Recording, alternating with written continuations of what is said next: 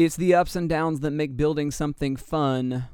Here's another story from the Creative City Project as we build Immerse. Happy Labor Day. Had an amazing time today with uh, some friends at a pool party, and it reminded me of the power and value of rest. I think if we're starting things, if we're kind of working for ourselves, there's always a temptation to work and work and work, and that's so awesome, especially when we love the things that we're doing.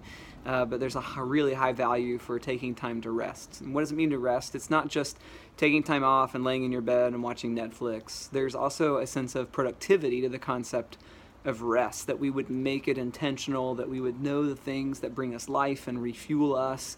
Um, for me, it's spending time with people. I love spending time with people, so when I get some time off, I try to um, assemble some people that I care about and enjoy spending time with who refuel me and give me life and uh, just find something fun to do together.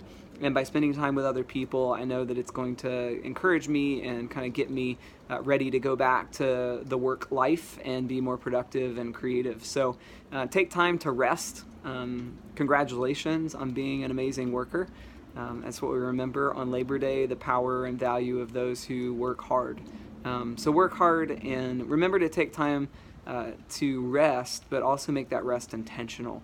Don't just throw it away on watching TV, um, but really figure out the things that do bring you life and refuel you to uh, refu- refuel you to keep going. So thanks for taking time to watch this. Subscribe.